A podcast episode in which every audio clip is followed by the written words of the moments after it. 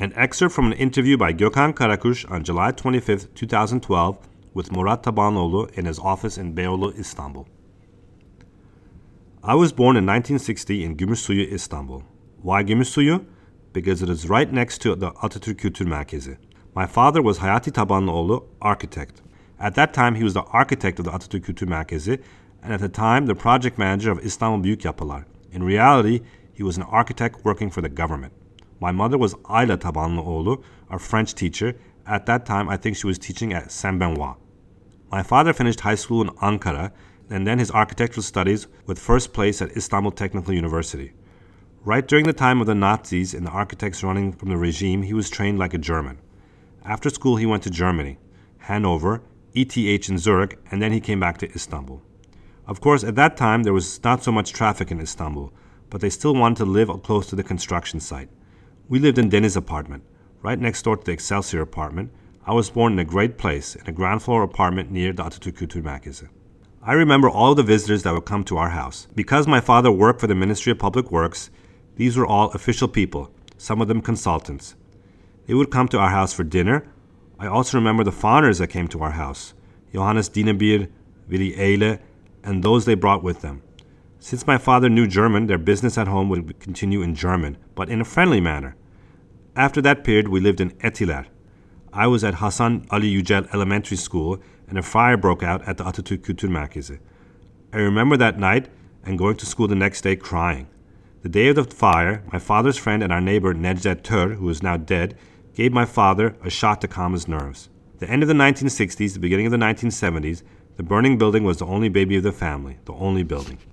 All of the worlds I had entered before the Atatürk Kültür Merkezi were smaller spaces, and then this one holding 1,300 1,400 people. I was impressed especially by the foyers, and it was probably the largest hall in Istanbul at the time where people could watch something together. And of course, the technology. I remember how the stage changed. There was a subject that saddened my father that is very important.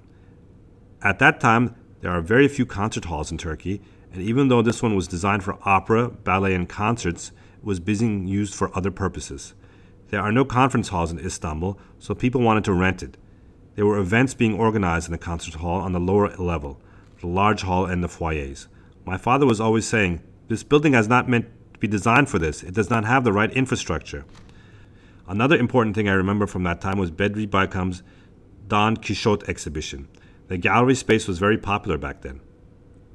Managing a building like this is a huge deal. He had written a book outlining a management model. Of course, the model must be used and the technical personnel cannot be underqualified. I believe that there are five different organizations within Atatürk Kültür Merkezi right now. The first time we had discussed this was in 2010 during the time that Istanbul was the cultural capital of Europe. Should there really be five different organizations? Should the building be used this way? In the beginning, all these spaces were used together. And then during the later years, everyone started to work as an independent organization. But I think that years ago, a successful modern entity was founded in the heart of Istanbul. The opera, ballet, concert hall, children's theater, the little theater, and the art gallery upstairs had operated together, forming a cultural center. I had mentioned how German my father was, and when he was building this place, he worked with wonderful fire engineers. There are two ways to prevent a fire. One way is to extinguish the fire by imprisoning it.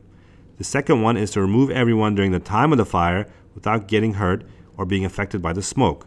Let us consider the fire in this way. When the crucible was being staged, the fire that broke out could have started, suffocated everyone. The smoke could have engulfed them. However, since the evacuations were so successful, this did not happen.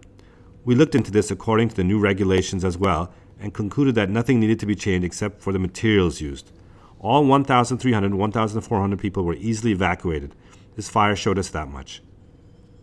The biggest problem there was the fire curtain, which we call the steel curtain, was on manual. It had not been automated.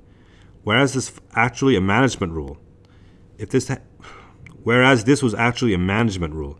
If that had been the case, then only the stage would have burned down, but since the system had been put on manual, the fire spread. In those times, preservation was not something that was widely spoken about. Consequently, the same building was going to be rebuilt. I think the biggest difference between the two buildings were the conditions in Turkey. When the Atatürk Kültür was being rebuilt, Turkey had greatly advanced. The conditions of the private sector and the materials were much improved.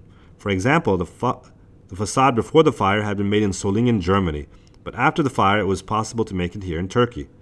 Aydın Boysan, a friend of my father, worked on the facade. He was the architect of the Arçelik factory, and the facade was manufactured in Turkey. Many of the materials that had been imported before could now be found in Turkey. This building epitomizes the architecture of its time, and there are those who love it and those who don't. I think its location and its indoor outdoor relationship is much more important than its architectural design. Looking into the building and looking out from looking into the building and looking out from the inside. The facade of the building creates this, and in front of it is a very important square, the most important meeting place in Turkey. It is a very important thing to meet in front of this building. Meeting inside the building is also important, and like I said, looking out from the inside, the relationship that the upstairs foyer has with the outside. That permeability is very important. That permeability is very important. To me, the Atatürk Kültür is an important structure because of this permeability and because of the place it has in one's memory.